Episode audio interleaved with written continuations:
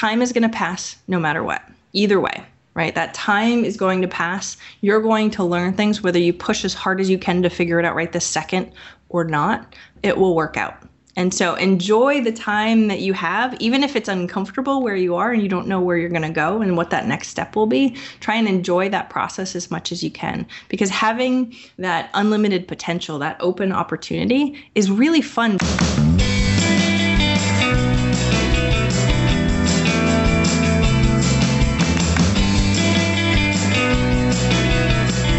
Welcome to Starve the Doubts. I'm your host, Jared Easley. Our co host today is Jeff Stevens from CrazyDadLife.com. Hey, Jeff. Hello, Jared, and hey, Jaime. we are fortunate today to have Jaime Tardy as our guest. Jaime is the author of the new book, The Eventual Millionaire How Anyone Can Be an Entrepreneur and Successfully Grow Their Startup. She's also a business coach and speaker who helps entrepreneurs to achieve their goals. She is the founder of EventualMillionaire.com, which is her website that features a new millionaire interview each week that focuses on personal finance and entrepreneurship. She's also one of the prestigious keynote speakers for the podcast movement in Dallas, Texas, this August of 2014. Jaime, congratulations on your new book and welcome to the show. Thanks so much for having me, guys. I appreciate it. Are you excited about keynoting at the podcast? Oh, movement? yeah. Woohoo! oh, I'm excited for you. Your presentation skills are pretty awesome, and I can't wait to see your keynote. I can't either. Even better. All right, so we like to do icebreakers here on the show. So, Jaime, what's the best concert that you have ever been to? The best concert? Oh, probably the one I met my husband at, right? so it was actually called Rustic Overtones. No one's probably ever heard of them. They were a local Maine band, and I think I was 16 years old when I met them. So I'd have to say that that is the best concert I've ever been to. Got a YouTube Rustic Overtones now. They're really good. I've never heard of that one. Okay, let's do a blank versus blank, Jaime. So, more gratifying to you, quitting sugar or seeing your book on the shelf of Barnes & Noble on Fifth Avenue in New York? And again, when you take this into consideration, I've seen the picture of your book on that shelf, and it's not like, you know, how we used to go to a Blockbuster back in the day and you'd have the videos that you just see the binding of, and then you have those feature videos that are up on the shelf. You can see the whole front cover that's how your book was, and it was right there next to Chris Guillebeau's and Eric Ries's book. I mean, how did that feel? Which which is more gratifying, quitting the sugar or seeing that book on that shelf? Uh, since I'm a sugaraholic, so just so everybody knows how crazy that is, right? That's huge for me. But the book, I never thought that the book would be that big of a deal. But when my assistant brought me, we both got to meet each other in person for the first time. And I was in New York City and we walked in and I was like, like, they're going to have it. And she's like, I called ahead of time. I know they have it. I was like, okay, but it's probably like, you know, somewhere way low or, you know what I mean? Hidden right. somewhere.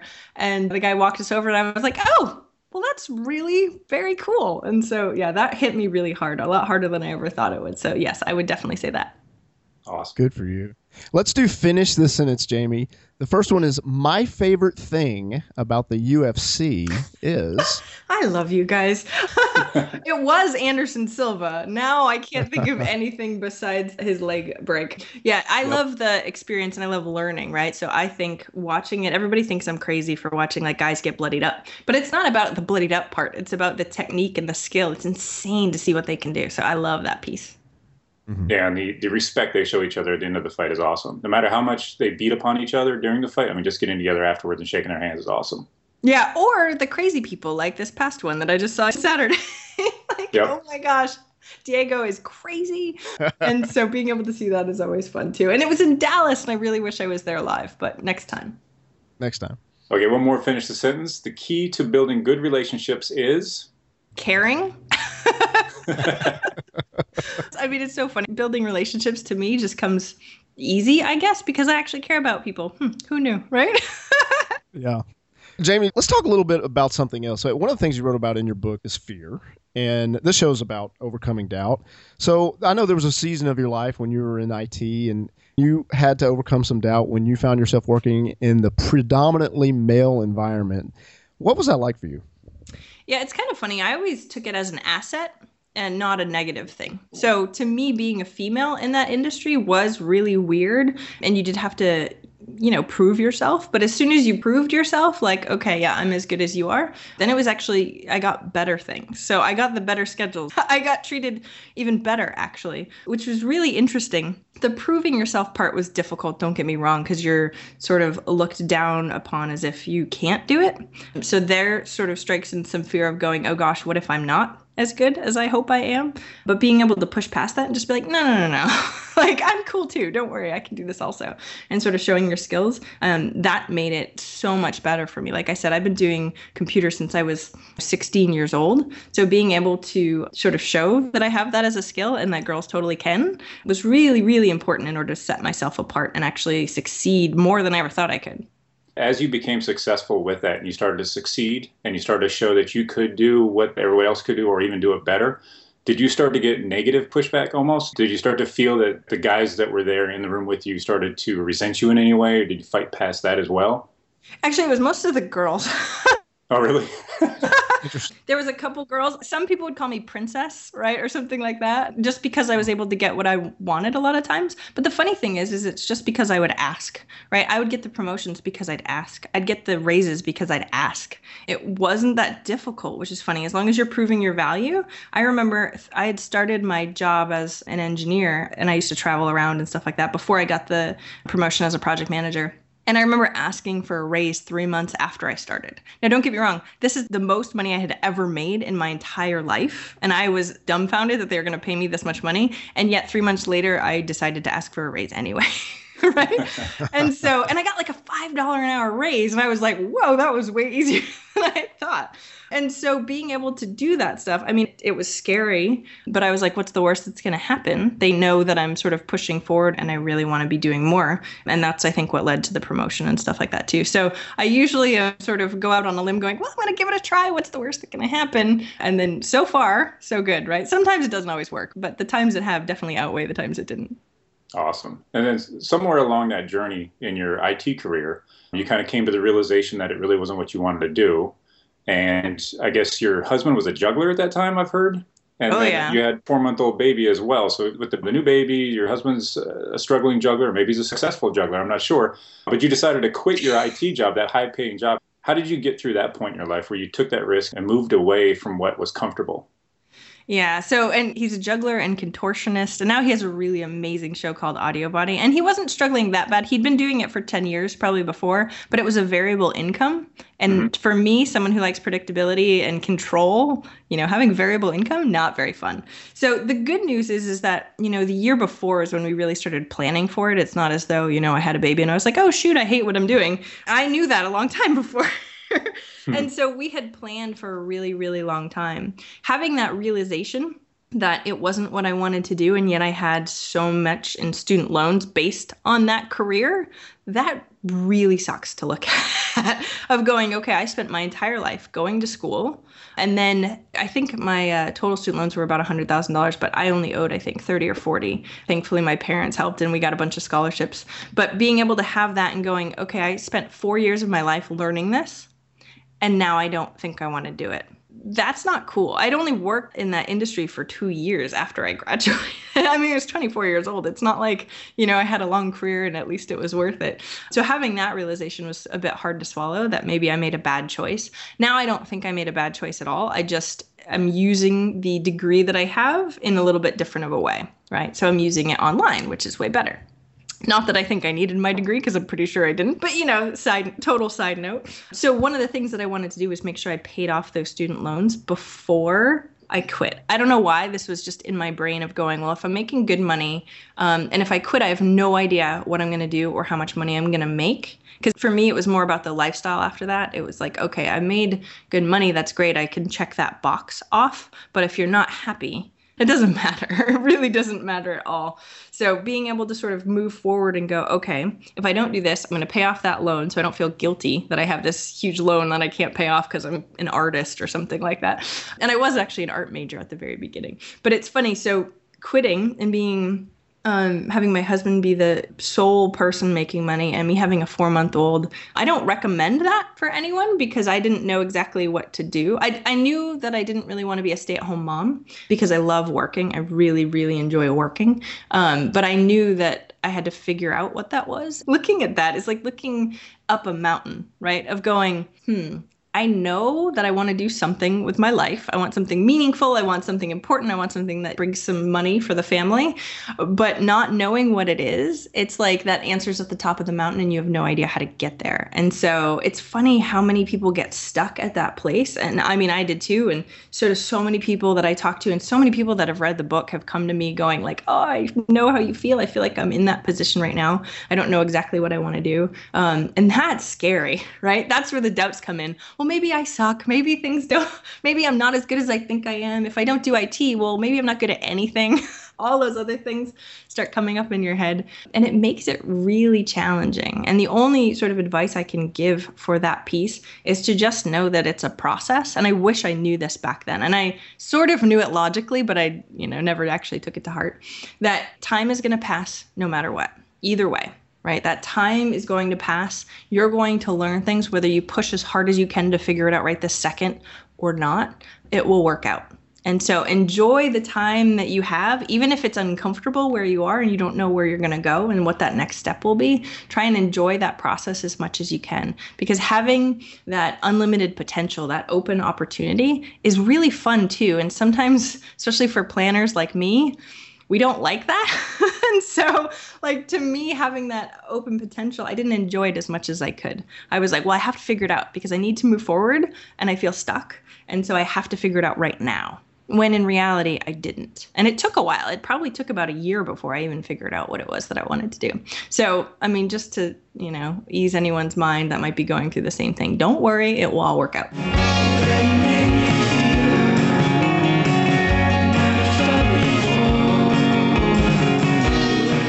Jaime, you're incredibly driven, but you're also family oriented. So, how have you been able to balance your entrepreneurial journey while still finding time for your two kids? That is a very hard challenge. so, at the very beginning, it made a lot of sense for me. I only worked 20 hours a week, and I made it a point to only work 20 hours a week because I was, you know, I was the mom, and that's what I did. And so I was, you know, part time, stay at home mom, part time working mom now as the business has grown thankfully i have an amazing husband who you know brings the kids into school every day and picks them up from school every day and except when he's traveling. But in general he pulls a lot of the weight. I still probably only work about 30 or 35 hours a week. Um, at least that's what RescueTime on my computer says. So that's how many that's how many hours of computer time i have a week. But it's still difficult. That sounds not bad right? Oh 30 35 hours. But dealing with everything having to do with work and with kids is difficult. It's a lot of responsibility a lot to do, even just grocery shopping. I mean, you know what I mean? Like it all adds up. Like, oh shoot, I have to do this, and our brains get a little crazy. So I love um, using tactics from like David Allen of getting things done and trying to really parse out the time that I have.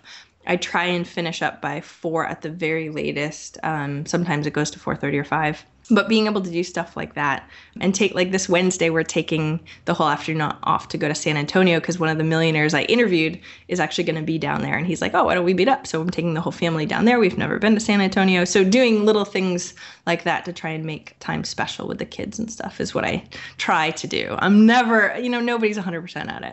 I will never admit to be super mom as much as i would like to be. But i try and do those little things to help out that's awesome. And as part of my website, The Crazy Dad Life, that's what I talk about as well. Trying to balance your passion for something you want to do as an entrepreneur while also having a full time job and being there for your kids. And I guess the question I have is, is based on your experience with the Eventual Millionaire Project and the book and your podcast, et cetera.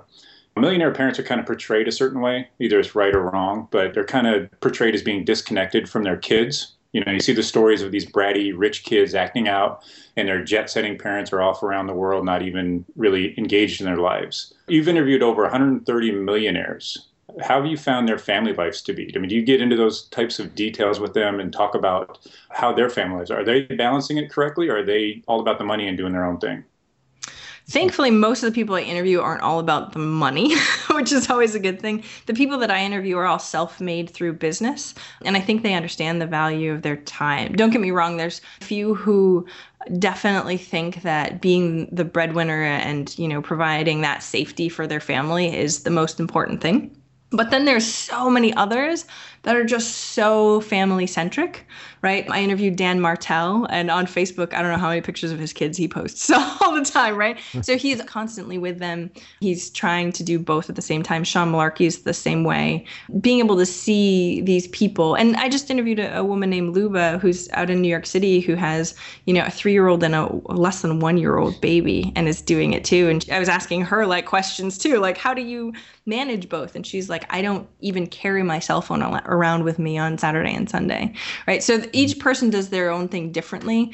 But I have to say, the people that I interview specifically, I haven't found any of them having like not so rich kids that don't care about, you know what I mean? Because right. a, a lot of the times, the people that I interview, since they're self made, they really instill in their kids that value of time and money, right? It takes a long time to make this stuff. And so it's not as though they just inherited it and, oh my gosh, um, we just have money and it's something that's normal. A lot of these right. people went through a lot of struggle. And so I don't, unfortunately or fortunately, the people that I interview aren't like that, thankfully.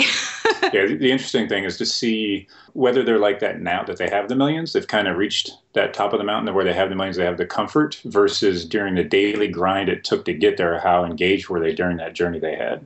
That's a really good question, especially because when I asked everybody, because one of my goals with interviewing millionaires, what this is at the very beginning, was to find out if any of them did it working 20 hours a week. Because I went, if I'm working 20 hours a week, let's see if anyone else at all had done this to see if it's even possible, right? So I surveyed for the book, I surveyed the millionaires and was like, okay, at the very beginning, when you were getting into business, how many hours a week did you work? And the most common answer, right? This wasn't a multiple choice, this was a blank entry. The most common answer was all of them. And I was like, ooh, okay, that's a lot. So being able to see that over and over and over again, that's why my whole thing is about being an eventual millionaire. To me, don't get me wrong, I love working. And my husband sort of jokes because he's like, he would work 24 hours a day if we didn't have if we didn't have a family, he would be there working all the time because I definitely love working. But being able to do both and realize, especially while my kids are young, they're seven and four right now. So especially while they're young, being able to give them the time that I can now and even if a million dollars or whatever it is takes a lot longer, thankfully I have the lifestyle that I have now. And so I can't regret that in any way. Does that make sense? Yeah. Uh, Jaime, you are a self proclaimed creative and geek. How have you been able to embrace both of these aspects and channel them for success in your business? You guys are good with these questions. I'm impressed. I've never been asked that before. So I think one of the things that's really interesting is I started out as an art major, right? So I was voted most artistic in high school and I worked for an internet company when I was 16. So to me it was normal to be able to do both, which is funny because now that I meet people I'm like, "Oh, that's apparently not very normal." apparently it's usually one or the other side of it. So it sort of comes naturally to me to be that analytical mind but also have um, some of the artistic stuff. I was actually when I went to college, I started out as a medical illustration major. and then switched to IT. so uh, a little bit different. But there's definitely a great book um, that I can recommend that I think would help in general. It's called Think Like Leonardo da Vinci by Michael Gelb. It's a really interesting book because they talk about how people sort of say left brain and right brain. Well, there's of course no such thing as, you know, cutting your brain in half and having a left brain or a right brain, but just in general, that act of being able to do both the creativity and the analytical stuff, um, that gives you really great techniques, um, even vision boarding and a whole bunch of other stuff having to do with um, using both sides. Because I think it's really important. And my husband's like this too. He's very creative and very analytical at the same time. And being able to have those both, I think, is amazing. Now, I don't know if that's just because I was born that way or if it's something that I was able to cultivate, but being able to have both, I think, is a huge asset. Yeah, I agree. It's, it's a tremendous asset to have both those traits. But sometimes it's hard too because sometimes your mind starts to drift at all the amazing things you can think of while you're still trying to be very analytical and deep down into the data. It can be a challenge. I agree a thousand percent, definitely. Right. So in your book, you also present the millionaires as, as normal people, people just like anybody else walking around the street, which, which they are in, in all theory.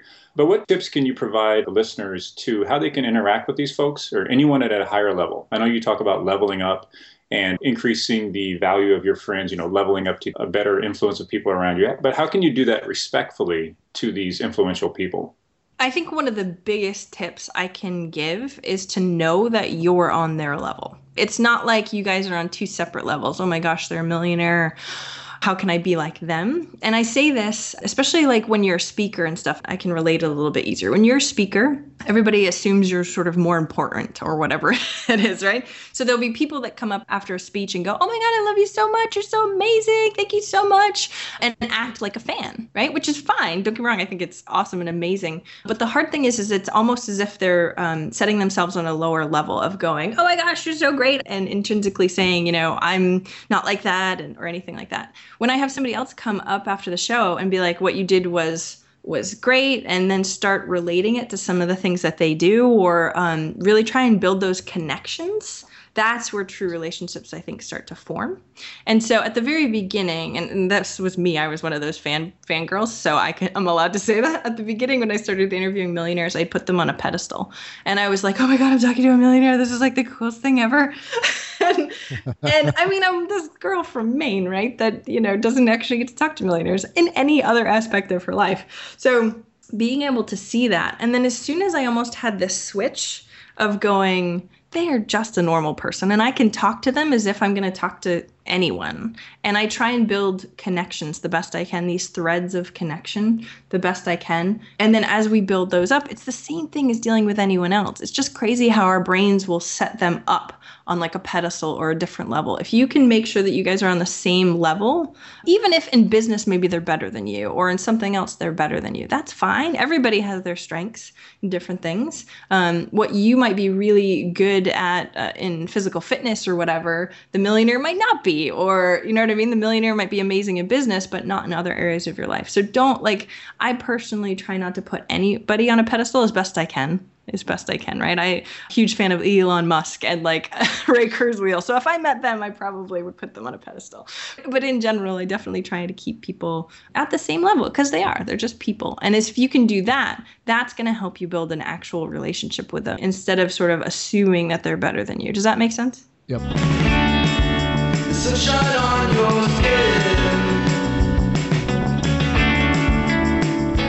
Jaime, you were raised in a middle class family and background. What sort of leadership did your parents provide when you were younger?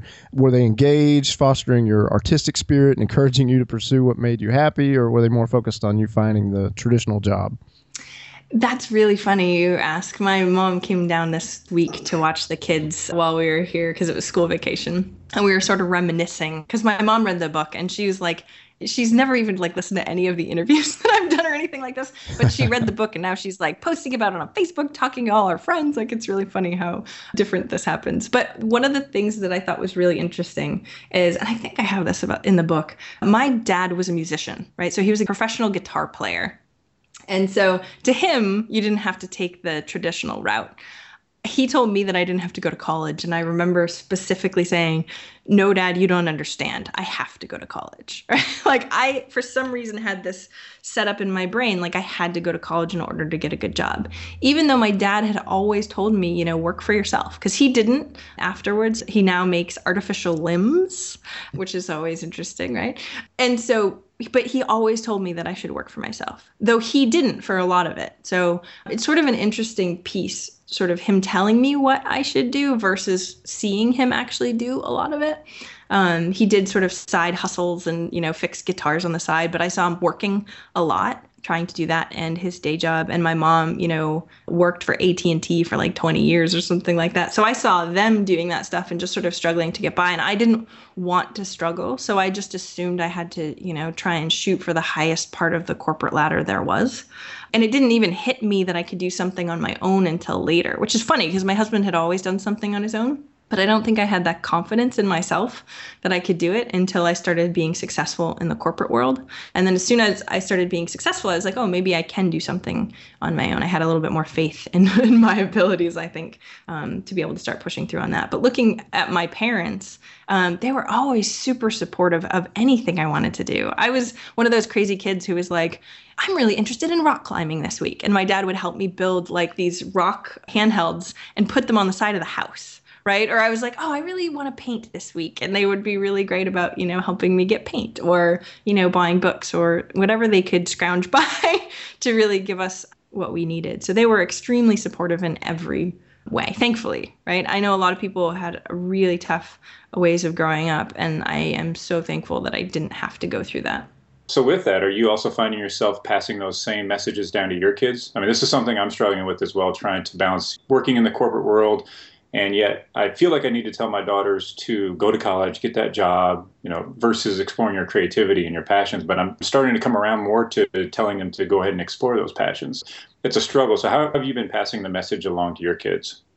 That's a great question. So, interviewing all these millionaires, I now have data to back up some of the stuff that I felt, right? So, like mm-hmm. asking them if they went to college, a lot of them went to college, probably about 50%, uh, or a little more than 50% went to college, but most of them aren't even using the degree that they have now. And even Google nowadays isn't even looking for degrees, which is kind of crazy. So, what we're trying to do, and my husband never went to college, and he's doing amazing, crazy things with like Disney and a whole bunch of stuff right now.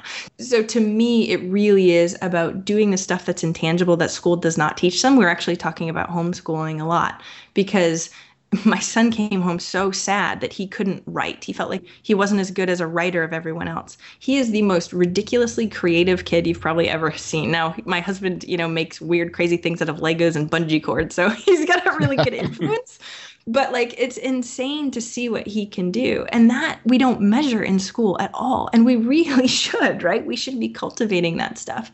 And so what we're trying to do is really let him know that yes he's going to learn like he's reading like crazy. So but at first i was like oh my gosh he's not reading very much and should i care about that? And i started not caring at all right? And then, of course, you know, months later, he's like reading full chapter books without a problem. So, I mean, a lot of it, I think, is us and the way that we assume school has to be. I was one of those straight A students where if I got a B, I was upset. And so I'm trying to be like, no, you know what? These are just school grades. Yes, you're gonna learn basic math. You're gonna, you're gonna learn, you know, how to spell, or we have spell check, so you don't even have to do that anymore. A lot of the stuff is the stuff you're going to learn anyway throughout school. So, the stuff that we really need to be paying attention to is that creativity, is that getting past the stuff that's hard. So, when I was younger, everything came easy to me, right? So, the straight A student, like I definitely worked hard, but in general, it wasn't that difficult. And you get to the real world and you're like, oh shoot, I have to get really uncomfortable or really scared or, you know, whatever those things are. And it's really foreign, or at least it was to me. The only time it, I got that scared was when I had to do public speaking in school. But what I want to be able to do is have my kids start dealing with that stuff now. Can you imagine like the whole article, uh, the whole chapter I have on fear in the book, I find really interesting. I love asking people about their fear and how they get past it because it helps me too, right? But it also helps my kids. I think that is one of the hugest skill sets there is that we aren't teaching our kids. Right? We're telling them to be careful. We're telling them they're all winners. We're telling them, you know, all this stuff, but we're not telling them the stuff of going, yeah, some of the stuff you have to do is going to be hard and scary right? And the benefit on the other side is going to be huge and enormous, right? Seeing kids get up on uh, talent show stages, uh, you know, being super scared is amazing. We should be like really rewarding that type of stuff, getting yeah, out and awesome. doing stuff that's huge. I think that's really important.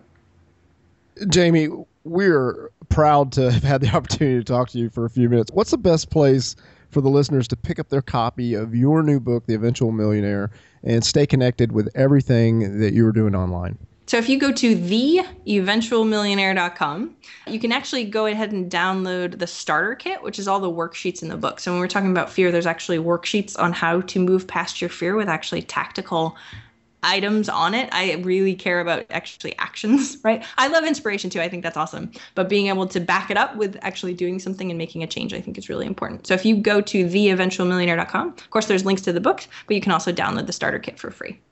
Awesome. Jaime, do you have any final thoughts for the listeners? Yeah, it's so funny. I love the name of your podcast, Starve the Doubts right? Because it's all about that. It's not feeding the doubts that you really have in your brain. Everybody has them. Millionaires have them too. Don't think that, you know, they're elitist or something special. Every single person that I've ever talked to has them. And so being able to recognize that what they are um, and it's just our silly brains telling us some silly things that may or may not be true. and then getting past that anyway, I'm so glad you guys are doing this so that way people can hear it. Awesome. I want to say a quick thank you to Jeff for being the co-host, and again, congratulations to you, Jaime. Best wishes to you and your family and your business. Thank you so much, and everybody, come check out the podcast movement. Jared will be there. and Jaime's keynoting.